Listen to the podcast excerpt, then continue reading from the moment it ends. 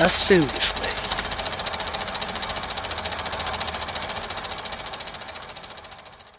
Hallo und herzlich willkommen beim Filmgespräch hier auf Radio Lora. Mein Name ist Sebastian Menzel.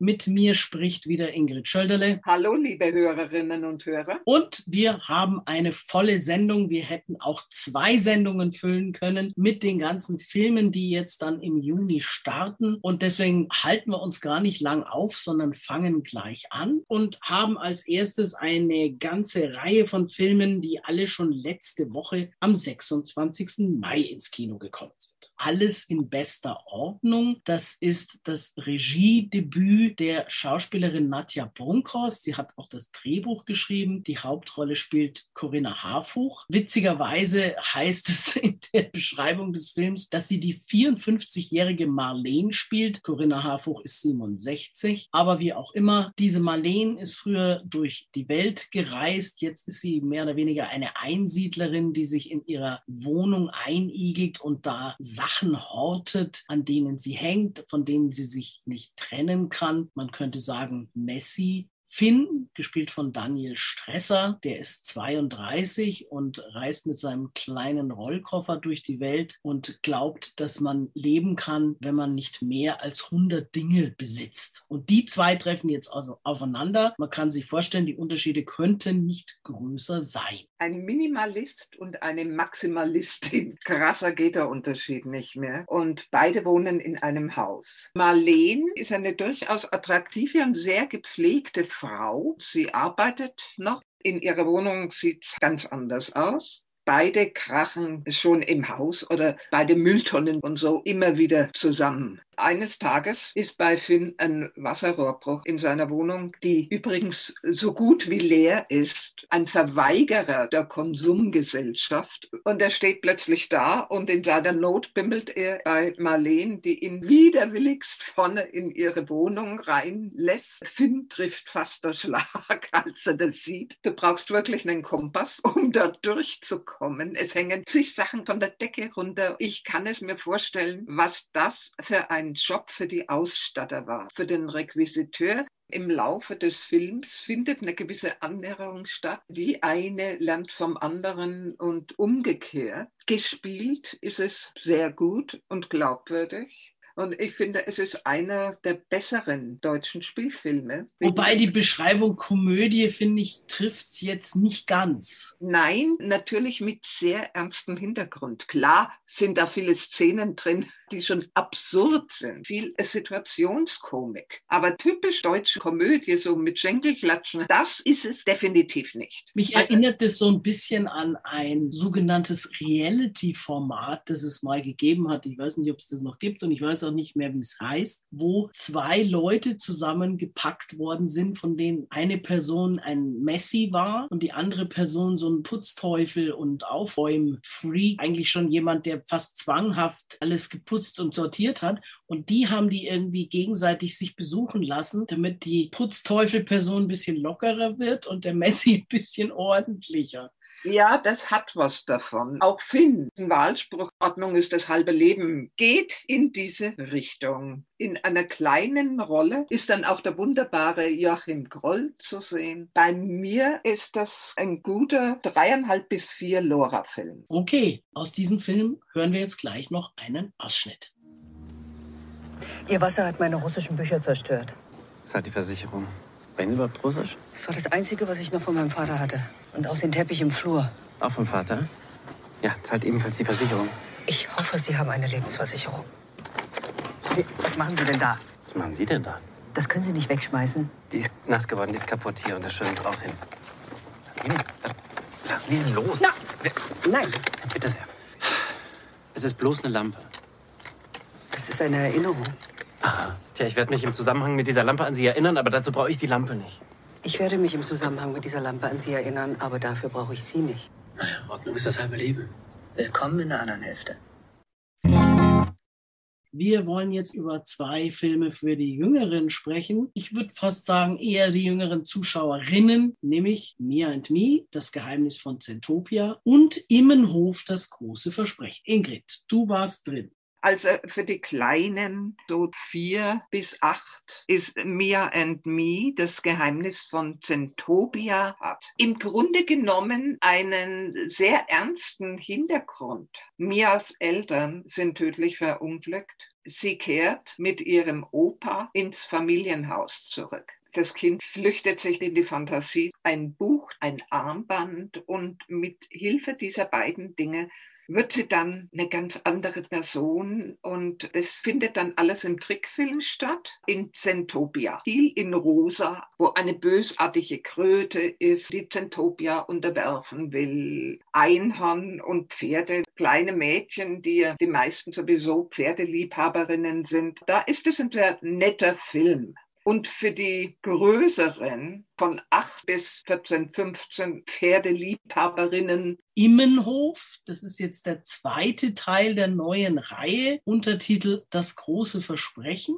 Buch und Regie wieder Sharon von Wietersheim. Ich fand den ersten schon schlecht. Ich gehöre nun zur Generation, die noch den alten Original Immenhof-Film kennt. Wo das auch waren mehrere. Blöd wurde es, als Horst Jansson als Vater von Zwillingen, die sich immer Fa, Ti geteilt haben. Ja, Vorher war es halt Kitsch. Typischer 50er Jahre deutscher Kino-Kitsch. Auf seine Weise gut gemacht. Aber wir sind beim jetzigen, das geht bei der Besetzung an. Ich glaube, dass das einzige Kriterium, also bei der Besetzung, war sehr niedlich aussehend, blonde, lange Haare und in ganz knappen Shorts sexy aussehend. Talent muss nicht. Talent muss nicht sein, aber vielleicht reiten können sollten sie noch. Natürlich auffallend. Die langen blonden Haare, wie die Autorin und Regisseurin Sharon von Wiedersheim auch. Da beziehe ich das Talent auch mit ein.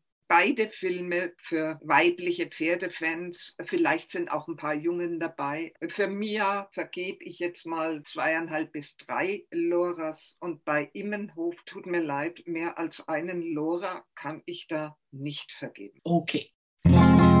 Wir kommen zu einem sehr ernsten Film, einer Biografie. Hier geht es um die berühmte Fotografin, Pulitzerpreisträgerin Anja Niedringhaus. Es geht los damit, dass sie als junge Fotografin ihren Vorgesetzten bittet, sie doch nach Jugoslawien zu schicken. Alle Kollegen sind bereits im Einsatz und der sagt immer, nein, das geht nicht, das ist ja Krieg und du bist eine Frau. Aber irgendwann setzt sie sich durch. Sie lernt andere Kriegsberichterstatter kennen kennen. Sie ist am Anfang natürlich überfordert ein bisschen. Sie hat Angst. Sie muss sich erst an diese neue Situation gewöhnen. Und im Laufe der Jahre wird sie eine der Besten auf diesem Gebiet. Kehrt immer mal wieder zurück zu ihrer Schwester, mit der sie, wenn sie in Deutschland ist, zusammenlebt. Aber dann treibt sie es schon wieder raus in die Welt man könnte jetzt sagen, wenn wir sagen, wie das ausgeht, ist das nicht wirklich ein Spoiler, weil die meisten werden es in Nachrichten damals gehört haben, als es passiert ist. Roman Kuhn hat den Film gedreht als Spielfilm, aber mit kurzen Statements von Freunden bzw. Zeitzeugen von Anja Niedringhaus. Die Rolle wird von Antje Traue gespielt die das recht gut macht. Klar sind da viele Szenen drin, auch wenn die Kriegsszenen nachgestellt sind, ziemlich schockierend. Man sieht auch viele der Fotos, die sie geschossen hat ein kurzes Statement von einem Fotojournalisten der New York Times, der sagte, wenn ich dachte, ich habe gute Fotos und Anja Niedringhaus ist da, dann weiß ich, dass sie eigentlich gleich wieder gehen kann. Sie war natürlich die Konkurrentin. Die ist nicht nur Fotografin gewesen, also die hat Germanistik und Philosophie und Journalismus studiert, war dann erstmal bei einer kleinen Zeitung. Sie hat 1990 Bilder vom Mauerfall gemacht und die haben ihr dann die Anstellung gebracht bei der European Press Photo Agency EPA und die hat sie als erste Fotografin fest angestellt. Dann hat sie zwei Jahre lang Sport- und Gesellschaftsfotos gemacht, bis sie dann in den gerade begonnenen Krieg nach Jugoslawien geschickt wurde. Ab 2002 war sie für Associated Press tätig. Sie war kein Adrenalin-Junkie. Sie wollte noch viele, viele Bilder machen. Ich weiß noch, wie ich damals geschockt war. Ein 25-jähriger afghanischer Polizist hat, nachdem er Allahu Akbar geschrien hat, mit einer Maschinenpistole auf das Auto gefeuert, wo Anja Niedringhaus und ihre amerikanische Kollegin, die Käse Gernen, gesessen waren. Gernen hat es schwer verletzt überlebt. Die Anja Niedringhaus war ja zusammen mit ihrer Kollegin in diesem Ort, um die Wahlen zu beobachten. Das waren die ersten demokratischen Wahlen in Afghanistan. Dieser Typ ging da vorbei, so sieht man es jetzt in diesem Film. Ich gehe jetzt mal davon aus, dass natürlich die Leute, die dabei waren, befragt worden sind, was genau passiert ist, das realistisch darzustellen. Und der hat sich offensichtlich ganz einfach daran gestört, dass da zwei Frauen in westlicher Kleidung, ohne Kopftuch, irgendwie fröhlich unterwegs waren. Das war ja so ein Einsatz, wo es jetzt nicht um Tod und Bomben ging, sondern diese Wahl war ja was Positives, was Tolles. Das hat dem nicht gepasst. Und dann hat er einfach den Rappel gekriegt und hat da reingeballert wie ein Irrer. Der hat behauptet, er hätte das gemacht, um sich zu rächen für den Tod von Familienangehörigen, die beim NATO-Bombardement der Provinz Parwan getötet worden wären. Der wurde dann auch von einem Gericht in Kabul zum Tode verurteilt, wobei das hat sich ewig hingezogen. Auch die deutsche Regierung hat sich gegen das Todesurteil ausgesprochen. Es wurde dann vorgeschlagen, das in eine Freiheitsstrafe umzuwandeln und das ist dann tatsächlich reduziert worden auf 20 Jahre Haft. Wenn man ihre Aufnahmen sieht von afghanischen total selbstbewussten Frauen, dann ist das natürlich noch schockierender, wenn man sieht, was heute los ist, wieder unter den Taliban. Ja, was ist aus den Frauen nur geworden? Konnten sie fliehen oder müssen sie sich jetzt in die Burka verhüllen? Auf jeden Fall ist es ein sehr beeindruckender, etwas schockierender Film. Für mich viereinhalb bis fünf Loras. Ja, bin ich dabei.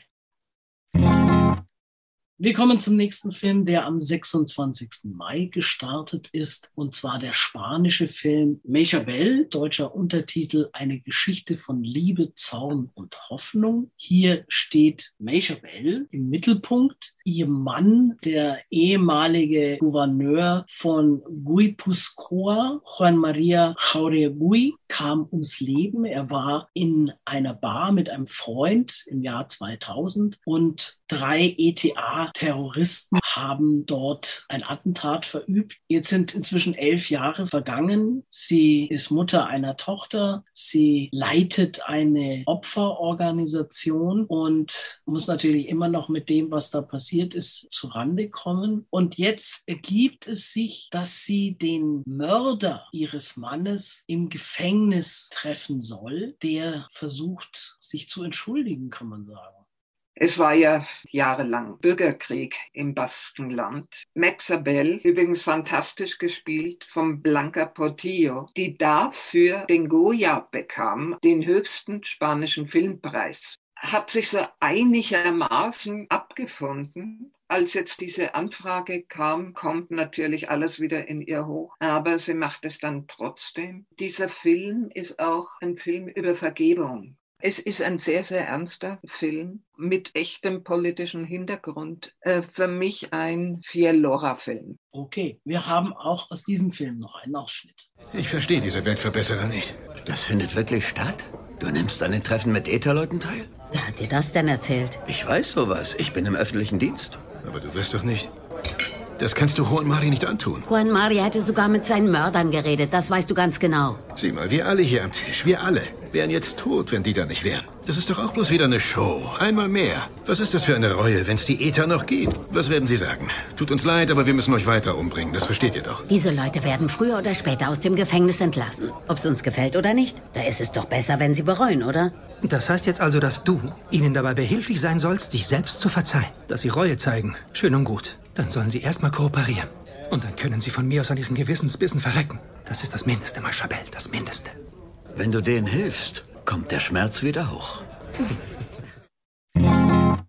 Die Täuschung, ebenfalls letzte Woche gestartet, eine englisch-amerikanische Koproduktion mit Colin Firth in der Hauptrolle. Im Original heißt der Film Operation Mincemeat, was so viel heißt wie Operation Hackfleisch. Das klingt gleich umso makabrer, wenn man weiß, um was es da geht. Wir befinden uns im Zweiten Weltkrieg. Zwei Geheimdienstleute benutzen eine Leiche mit falschen Papieren, um die deutschen Truppen zu überlisten. Das Ganze ist im Grunde genommen so absurd, dass du denkst, das hat sich ein Drehbuchautor ausgedacht, aber ist wirklich so passiert. Und zwar ging es darum, die Engländer dachten, dass sie von Sizilien aus am besten die Nazis angreifen können, aber sie würden da in eine tödliche Falle tapsen und wollten mit Hilfe dieser Leiche Unterlagen, Pläne, die auf Griechenland hingedeutet hätten. Wer war beteiligt? Ian Fleming, der berühmte Autor von James Bond. Colin Firth, Matthew McFadden. Als Admiral Jason Isaacs. Eine tolle Besetzung für diese Leiche, die in Wirklichkeit schon etwas verwest war, für die brauchten sie eine ganze Biografie, eine ganz irre Geschichte. Der Regisseur ist John Madden, einer der erfolgreichsten englischen Filmregisseure. Die Best Exotic Marigold Hotels hat er gedreht. Die Erfindung der Wahrheit, The Masters of Sex, eine offene Rechnung, der Beweis und ihre Majestät, Mrs. Brown und natürlich sein vielleicht vielleicht erfolgreichster Film Shakespeare in Love. Ich finde ein sehr historisch spannender, sehr, sehr gut erzählter Film. Vier bis viereinhalb Loras. Okay, vier bis viereinhalb Loras für die Täuschung.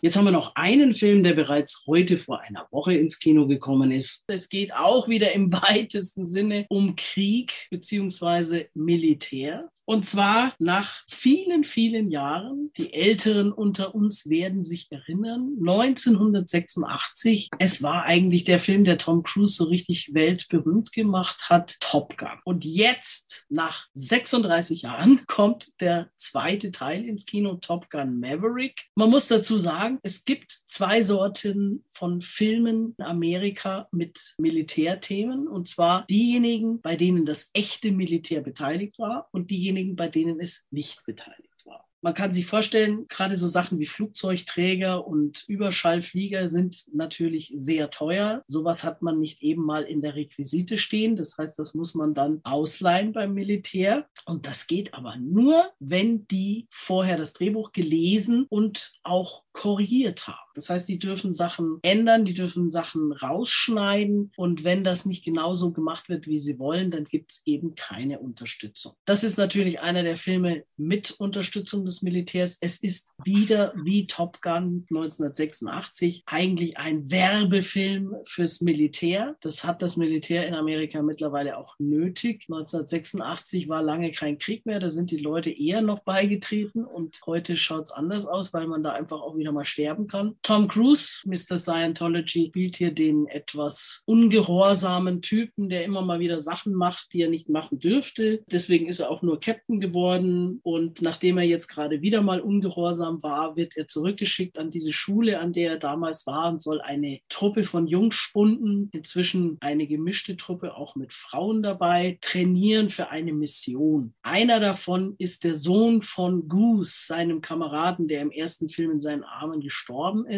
Und der einzige Grund, dass er nicht schon längst unehrenhaft entlassen oder vor das Kriegsgericht gestellt worden ist, ist, dass sein damaliger Kumpel Iceman, Val Kilmer, inzwischen Chef der Pazifikflotte ist. Traurige Notiz am Rande. Val Kilmer hat einen Kurzauftritt in diesem Film. Anfänglich kommuniziert er mit Tom Cruise immer nur über irgendwelche Handy-Messages. Der Hintergrund ist der, dass Val Kilmer Kehlkopfkrebs hat und inzwischen auch nicht mehr essen kann. Also er hat einen Schlauch, durch den er ernährt wird. Und in dieser einen Szene, in der er dann den Tom Cruise trifft, das heißt nur, die Krankheit ist zurückgekommen. Er sitzt zu Hause in seinem Büro, hat einen dicken Schal umgewickelt, um eben wahrscheinlich diesen künstlichen Ernährungsschlauch Schlauch abzudecken und er kann nicht mehr reden und er tippt dann da auf dem Computer rum und Tom Cruise muss halt lesen, was er ihm da mitteilen will. Er spricht dann noch zwei Sätze so ganz gehaucht und kratzig, wobei ich mir nicht sicher bin, ob das der echte Val Kilmer war oder ob sie ihn dafür synchronisiert haben. Ich vermute mal, das war Val Kilmers letzter Auftritt.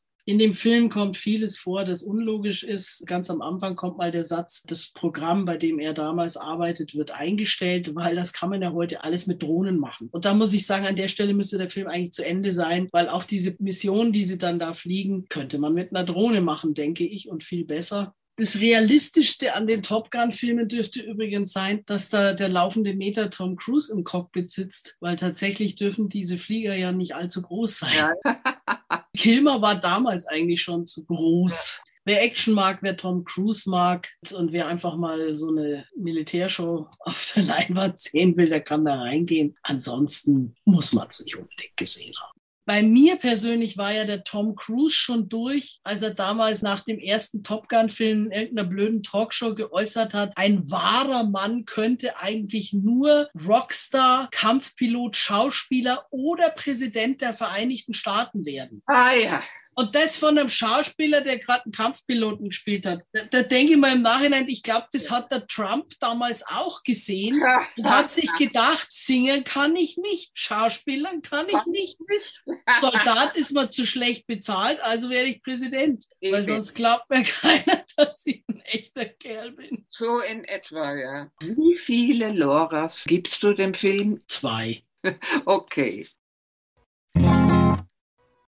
Wir kommen zu den Starts vom 2. Juni, also von heute. Und los geht es mit einem Krimi, wieder mal aus der Feder von Jussi Adler-Olsen. Das ist jetzt die fünfte Verfilmung eines seiner Romane, und zwar Erwartung der Marco-Effekt. Unterwegs sind hier wieder die Kommissare Karl Mörk und sein Kollege Assad. Diesmal übrigens gespielt von jemand anderem. Also in den ersten vier Verfilmungen waren das ja Nikolai Likas und Fares Fares. Die sind jetzt ausgetauscht worden. Warum weiß ich nicht. Die Neubesetzung Ulrich Thomsen als Karl Mörk und Zaki Youssef als Assad, die das auch recht gut machen. Jetzt geht's hier um einen Roma-Jungen, der illegal nach Dänemark einreist auf der Suche nach seinem Vater. Er wird erwischt und bei ihm gefunden wird eine Seite aus einem dänischen Pass. Dieser dänische Pass wiederum hat einem Mann gehört, der vor ein paar Jahren verschwunden ist, nachdem er beschuldigt worden war, als Schwimmtrainer ein Mädchen, das bei ihm trainiert hat, vergewaltigt zu haben. Er hat das immer geleugnet und war dann nach einiger Zeit weg, ist nie wieder aufgetaucht. Seine Frau und seine Tochter, die beide an seine Unschuld glauben, leben noch mit diesem Makel, weil die Seite aus dem Ausweis gefunden worden ist, wollen die beiden Kommissare jetzt diese Geschichte wieder aufrollen. Das ist ein derart spannender, packender, hochintelligenter Thriller. Es ist ein ganz typischer Jussi Adler-Olsen. Nicht ganz. Die anderen Geschichten, die waren schon immer auch recht gruselig und da gab es irgendwelche ekligen Leichen oder solche Geschichten. Der hier ist relativ harmlos in der Abteilung.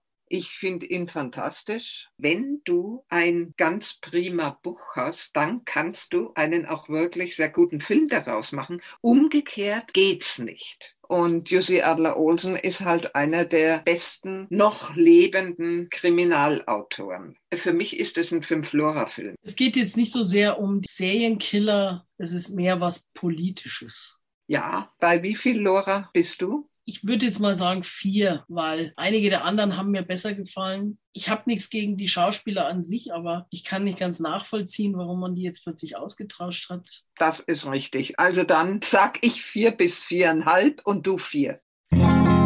Dann kommen wir gleich zum nächsten Krimi. The Outfit kommt auch heute ins Kino. Wir befinden uns in Chicago, Mitte der 50er Jahre. Leonard ist ein Maßschneider, ein Zuschneider, wie er selber immer betont. Kein Tailor, der nur näht. Kommt aus England, lebt in Chicago und hat hier seinen Laden, in dem er elegante Anzüge nach Maß anfertigt. Seine Angestellte, seine Vorzimmerdame ist Mabel, gespielt von Zoe Deutsch. Und und in diesem Laden geht aber noch mehr vor, als dass da nur geschneidert wird. Und zwar kommen da hin und wieder Leute rein, die gar nicht erst sich mit der Vorzimmerdame aufhalten. Die gehen einfach nach hinten durch, völlig ungestört und werfen da Briefe und Päckchen in einen großen verschlossenen Briefkasten, der hinten in der Werkstatt hängt. Und irgendwann kommen dann wieder andere und holen das Zeug ab. Das heißt, wir können uns jetzt denken, das hat irgendwas mit dem organisierten Verbrechen zu tun. Lennart vermietet sozusagen diesen Briefkasten an irgendwelche Gangster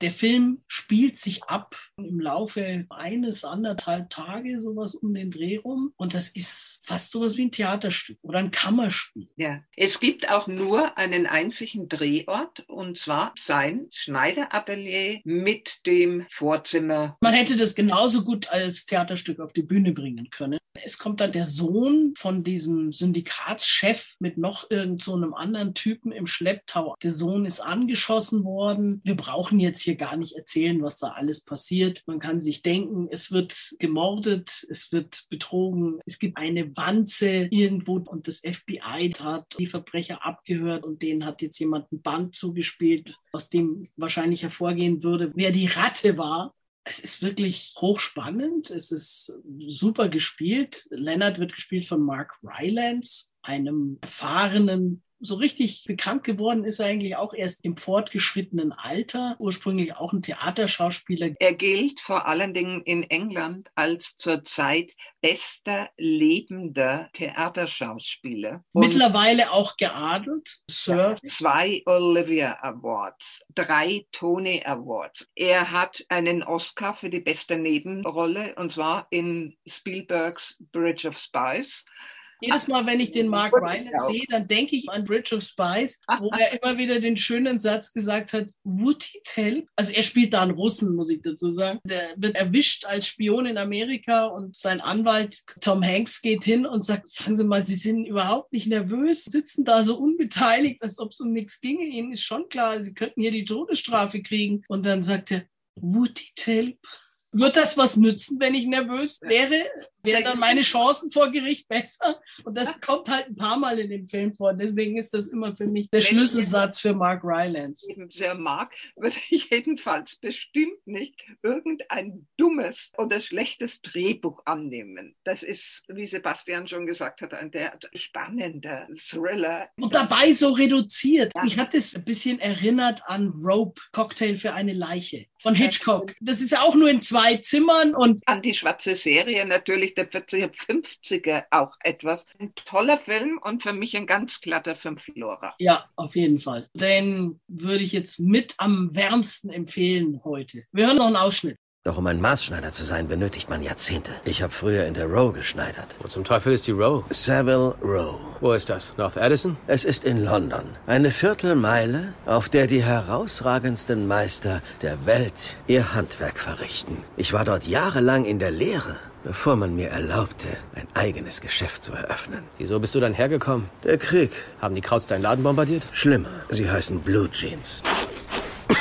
Nach dem Krieg ging es England ziemlich schlecht. Nicht viele Männer konnten sich gute Maßarbeit leisten. Also wurden diese Blue Jeans der letzte Schrei. Nun ja, die Zeiten ändern sich, Kumpel. Blue Jeans sind in Mode, verstehst du? Euer James Dean dreht einen Film und Blue Jeans sind in Mode. Schon bald dreht er einen neuen, schon kommt was anderes in Mode. Diese Modetrends sind nicht von Dauer. Die Sachen, die ich mache, wie ihren Anzug, hm. sind absolut zeitlos. Jetzt haben wir noch mal was für die Kinder. Und zwar, da können vom späten Kindergarten alle reingehen und die Eltern haben auch ihren Spaß. Und zwar, der kleine Nick ist wieder da. Der dritte Teil, der kleine Nick auf Schatzsuche. Das Ganze basiert auf einer Buchreihe von René Goscinny, der ja auch den Asterix erfunden hat, zusammen mit Albert Uderzo und ein paar andere Sachen. Der hat diese Bücher geschrieben, die erstmal als Fortsetzungsgeschichten in irgendwelchen Zeitungen erschienen sind. Die Tochter hat nach seinem Tod, nach vielen Jahren, nochmal unveröffentlichte Manuskripte gefunden, die dann jetzt erst veröffentlicht worden sind, noch in ein paar Sammelbänden. Das ist also eine berühmte französische Kinderbuchreihe. Als einer der ersten hat Goscinny aus der Sicht des Kindes geschrieben und nicht aus der Sicht der Erwachsenen und sagt deswegen auch, dass die Sprache natürlich die Sprache von Kindern ist und nicht von Erwachsenen. Das Problem ist diesmal, dass die Eltern von Nick planen, wegzuziehen. Der Vater soll einen Posten als Direktor einer Firma übernehmen, die sein Chef kaufen will. Und der Nachteil ist, dass sich diese Firma in Südfrankreich befindet, wollen sich da ein Haus kaufen mit Garten und Pool. Klingt doch ganz nett. Aber Nick würde den Kontakt zu seinen Freunden verlieren. Und da ist er gar nicht begeistert. Und deswegen probiert er jetzt mit Hilfe seiner Freunde alles Mögliche, um das zu verhindern. Es ist ja eine ganz verschworene Clique von sieben Jungs. Nick und seine sechs Kumpels. Ich liebe den kleinen Nick vom ersten Film an. Das ist halt eine sehr traditionelle Geschichte. Man merkt dem Ganzen an, dass es in den 50er, 60er Jahren entstanden ist. Das ist ein ganz anderes Familienbild. Der Vater, der arbeiten geht, die Mutter, die Hausfrau ist. Es kommen auch so Sätze vor wie, das ist nichts für Frauen oder für Mädchen, aber es hat auch irgendwo seinen Charme. Heutzutage ist es ja oft so, dass die Kinderfilme mit dem Holzhammer versuchen, Diversity abzubilden und alles mit reinzupacken und es gibt überhaupt nur noch Patchwork-Familien. Ja, ich finde Anfang der 60er Jahre in der französischen Provinz wunderbar. Auch in der Schule waren die Kinder natürlich noch etwas anders. Ja, da ist dieser Schuldiener oder was er ist, der da immer mit seiner Trillerpfeife auf dem Hof steht und die Kinder zur Ruhe ermahnt oder auch die eine Lehrerin, die sagt zur Kollegin, sie müssen diesen Job als Kampfsport sehen. Disziplin ist alles. Die Kinder müssen spuren. Da merkt man natürlich, dass das nicht heutzutage spielt. Da würden sich die Kinder einen Ast lachen. Es ist fast auch ein bisschen eine Satire auf diese Zeit. Was ich so ein bisschen schade finde, wir hatten jetzt gerade das Thema schon ausführlich beim Marco-Effekt. Auch hier wurde die Besetzung ausgetauscht. Nicht nur der kleine Nick, weil der einfach größer geworden ist. Das ist klar, dass natürlich nach zwölf Jahren nicht immer der gleiche einen Neunjährigen spielen kann. Aber diesmal wurden auch die Eltern ausgetauscht. Weil die natürlich auch viel älter geworden sind. Kat Merat und Valérie Lemercier. Und jetzt sind das Audrey Lamy und Jean-Paul Rouvet. Ich glaube, der erste Film ist von 2009 dann 2014. Dafür haben sie jetzt als Schuldirektor einen der beliebtesten und wunderbarsten französischen Schauspieler, und zwar Jean-Pierre Darroussin. Kleine Rolle, aber auch sehr nett, wie er immer seine Wortspiele anbringt. Als der Schuldiener sich beschwert, dass zum x-ten Mal seine Trillerpfeife geklaut worden wäre, sagt er dann zu ihm, vielleicht finden Sie ja den Täter doch noch, vielleicht verpfeift ihn ja ein anderer. Ich habe so die Befürchtung, dass es der letzte Film war, weil am Schluss wird über Freundschaft und in Kontakt bleiben geredet und ein zentrales Motiv dieses Films ist, dass die Kinder gemeinsam eine totale Sonnenfinsternis anschauen und auch darüber reden, dass die nächste in 32 Jahren ist und dann sind sie längst erwachsen und was wird dann sein? Und am Schluss des Filmes siehst du den erwachsenen Nick mit seinem Sohn an der Hand auf die gleiche Wiese gehen, die inzwischen nicht mehr Wildwuchs ist, wie, wie als er Kind gewesen ist, sondern rundrum Hochhäuser hat, um mit seinem Sohn diese neue Sonnenfinsternis anzugucken. Und dann plötzlich tauchen nach und nach die anderen auf, auch alle mit ihren Söhnen. Komischerweise haben sie alle Söhne. Keiner hat eine Tochter. Und dann gibt es halt nochmal so einen Kommentar dazu. Also Ja. ich jetzt mal, das war's mit dem kleinen Nick. Trotzdem ein wunderschöner Film Ja. für Kinder und für die ganze Familie. Und da geben wir fünf Kinderloras. Ja, wir geben definitiv fünf Kinderloras. Gut.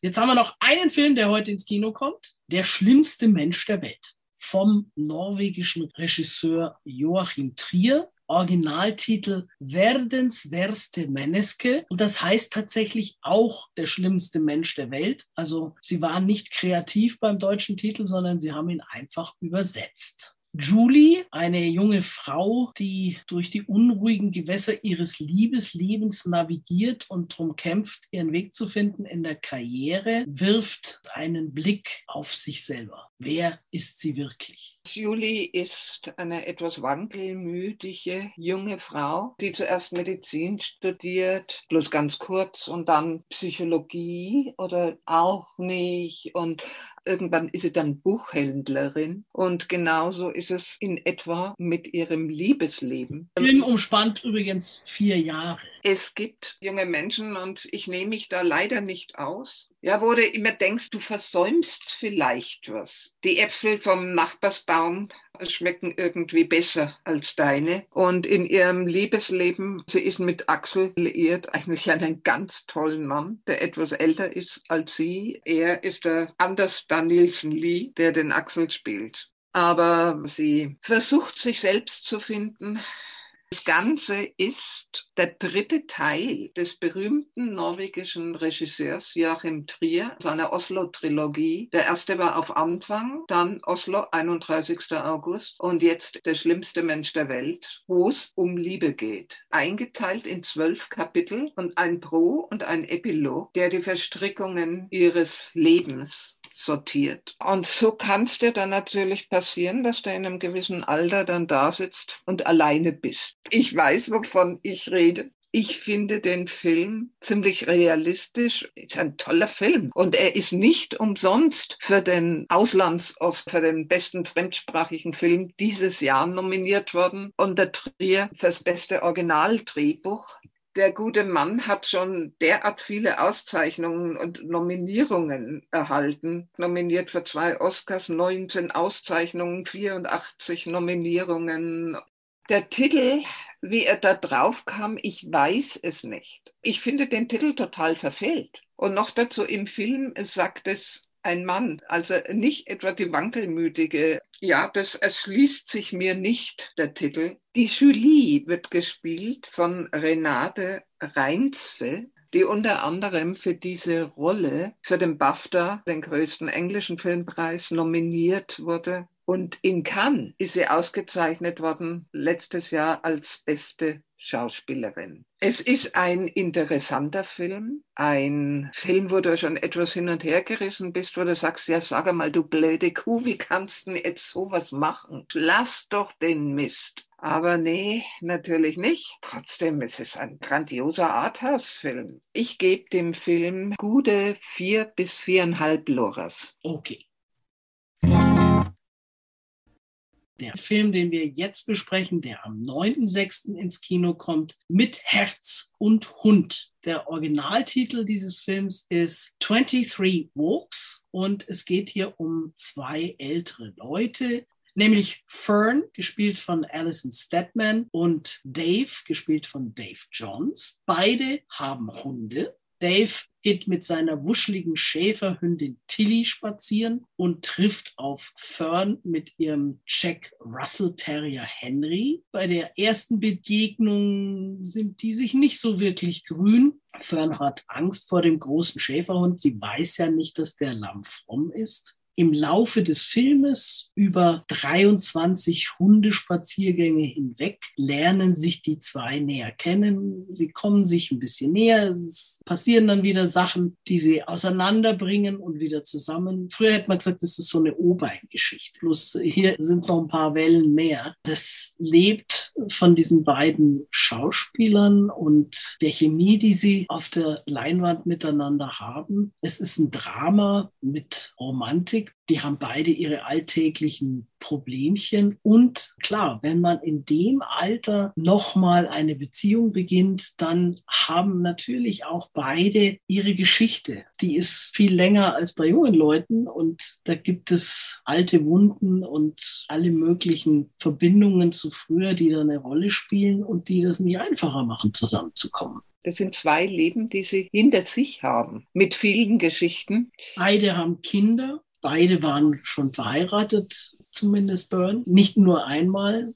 Und es fällt dann auch schwer, wie der Dave das mal ausdrückt, von Anfang an offen zu sein, weil ja nicht alles schön ist, was da in der Vergangenheit passiert ist und man das nicht gleich alles erzählen will. Und andererseits hat Fern das Problem, dass sie aufgrund dessen, was in ihrer Vergangenheit passiert ist, nicht so einfach Vertrauen fasst. Was Verständliches. Es sind zwei hervorragende Schauspieler. Alison Steadman ist auch eine ganz bekannte, vielbeschäftigte Bühnenschauspielerin in England.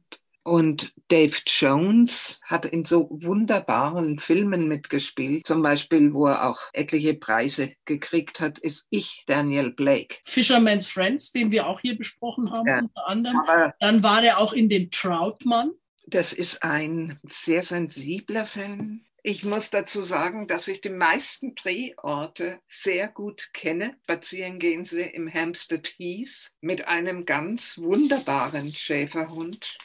Und der kleine Henry. Aber ich fühle mich wesentlich mehr zu Tilly, der Schäferhündin, hingezogen. Es gibt dann auch mal einen traurigen Moment in dem Film. An dieser Stelle werden Hundefreunde vielleicht eine oder zwei Tränen vergießen. Ja, er wird verkauft als romantische Komödie. Nee, das passt nicht. Ja, da spielt auch ein Sozialdrama mit rein. Drama, Romanze. Richtig. Aber ich bin bei viereinhalb bis fünf Loras. Ja, kleine Punktabzüge müssen wir leider geben für die nicht ganz korrekte Synchronfassung. Da sind ein paar größere Fehler passiert. Zum Beispiel sagt Fern einmal zu Dave, dass ihr Ex-Mann früher den Henry immer in die Vorlesungen mitgenommen hätte. In der Originalfassung heißt es natürlich in die Hundeschule. Und das ist nur ein Beispiel. Also wenn es geht, lieber in die Originalfassung gehen. Und jetzt haben wir auch noch einen Ausschnitt aus Mit Herz und Hund. Wollen wir ein bisschen schneller gehen? Oh, ich bin so langsam, weil du langsam gehst. Ich gehe eigentlich gern flott. Mir wird kalt, wenn ich langsam gehe. Der Kreislauf ist nicht mehr das, was er war. Na dann komm, los, schneller. Das ist unser zwölfter Spaziergang zusammen. Du hast mitgezählt. Muss wohl so sein. Aber es ist nicht dasselbe, oder? Die ganzen Häuser. Ist in Ordnung. Aber der 13. sollte ein richtiger Landspaziergang sein. Den Hunden wird's gefallen. Ich würde es auch gut finden. Wir kurz mal einen Moment anhalten? Also bei den ersten Spaziergängen hatte ich fürchterliche Angst vor Tilly. Hast du dir nicht anmerken lassen? Auch vor dir hatte ich Angst, um ganz ehrlich zu sein. Und jetzt? Habe ich nur noch vor dir Angst. Können wir ein bisschen langsamer gehen? Na komm. Und jetzt wird's aber lustig. Und zwar kommt jetzt Massive Talent. Der startet am 16.06. Originaltitel The Unbearable Weight of Massive Talent. Und in der Hauptrolle sehen wir Herrn Nicolas Cage, der sich sozusagen selber spielt. Nämlich Nicolas Cage erklärt sich in diesem Film bereit gegen eine entsprechende Bezahlung, weil er hat viel Geld verdient, aber auch viel ausgegeben, braucht also immer wieder Geld. Auf der Geburtstagsfeier eines seiner Fans, der Milliarden auf dem Konto hat, aufzutreten. Aber in Wirklichkeit macht er das, weil er gleichzeitig als Informant für die CIA arbeitet. Ich habe Tränen gelacht, gerade am Anfang. Nicolas Cage, alle Achtung vor ihm. Er nimmt sich selbst nicht ernst in dem Film. Er spielt einen in die Jahre gekommen ehemaligen großen Filmhelden. Es kommen viele absurde Szenen, auch sehr spannend, weil der große Fan angeblich hat er eine Frau entführt. Javi Gutierrez, gespielt von Pedro Pascal ist. Den werden nicht alle, aber die Leute, die Disney Plus haben, kennen, auch wenn man ihn da fast nie gesehen hat. Der war in der Star Wars Serie The Mandalorian Figur. Außerdem war er auch in Game of Thrones und Kingsman und Wonder Woman 84. Der Film ist jedenfalls saukomisch, natürlich etwas überzogen, aber zumindest sehr erheiternd. Ich bewundere, dass Nicolas Cage sich selbst auf den Arm nimmt. Es ist so ein bisschen wie bei, wenn es auch eine ganz andere Art von Film ist, Being John Malkovich. Ja. Du musst schon als Schauspieler eine gehörige Portion Selbstironie haben, um sowas mitzumachen. Ja. Wie viel Loras geben wir dem Massive Talent? Na, dreieinhalb bis vier, oder? Ja, mach mal. Und damit kommen wir schon zum letzten Film für die Sendung. Der startet auch am 16.06. und zwar ein französischer Film Schmetterlinge im Ohr. Und hier geht's um einen Lehrer in den 50er Jahren, in seinen 50er Jahren schon in unserer Zeit, Antoine Serrano, gespielt von Pascal LB. Der unterrichtet Erdkunde und Geschichte und seine Umgebung empfindet ihn zum Teil als desinteressiert. Die Schüler denken, dass er sie ignoriert, einfach sein Ding durchzieht. Dahinter steckt ganz einfach, dass er immer schlechter hört. Das schlägt sich natürlich nieder auf seine Beziehungen. Er lebt alleine, er ist geschieden, weil er auch seinen Wecker nicht mehr hört, klingelt der immer weiter und immer weiter. Und deswegen kommt dann fast jeden Tag aufgebracht seine Nachbarin von unten hoch, Claire, gespielt von Sandrine Kivelin, die sich über diesen Wecker aufregt und denkt, weil ihre Tochter nachts schreit, will er sich rächen, indem er in der Früh Lärm macht. Und er versteht überhaupt nicht, was der Wecker ist, der noch an, so nach dem Motto. Irgendwann geht er dann mit Zähneknirschen zum Ohrenarzt und der Hörtest fällt katastrophal aus. Er kriegt dann Hörgeräte, an die muss er sich aber auch erst gewöhnen, weil jetzt hört er wirklich alles. Jetzt regt ihn auf, dass im Lehrerzimmer eine Kollegin Kartoffelchips isst. Und dann eines Tages kommt er nach Hause und die Tochter dieser Nachbarin, die ihn da immer nervt, sitzt alleine vor der Türe er merkt, okay, das Kind weiß nicht, was es tun soll. Die Tür steht zwar offen, aber die Mutter liegt schlafend auf der Couch. Und dann kocht er dem Mädchen was und fängt an, sich mit ihr zu unterhalten. Er erklärt ihr halt auch, dass er schlecht hört. Das Mädchen wiederum spricht nicht. Sie ist jetzt nicht medizinisch bedingt stumm, aber ihr Vater ist verstorben und der Schock hat sie so getroffen, dass sie seitdem nicht mehr spricht.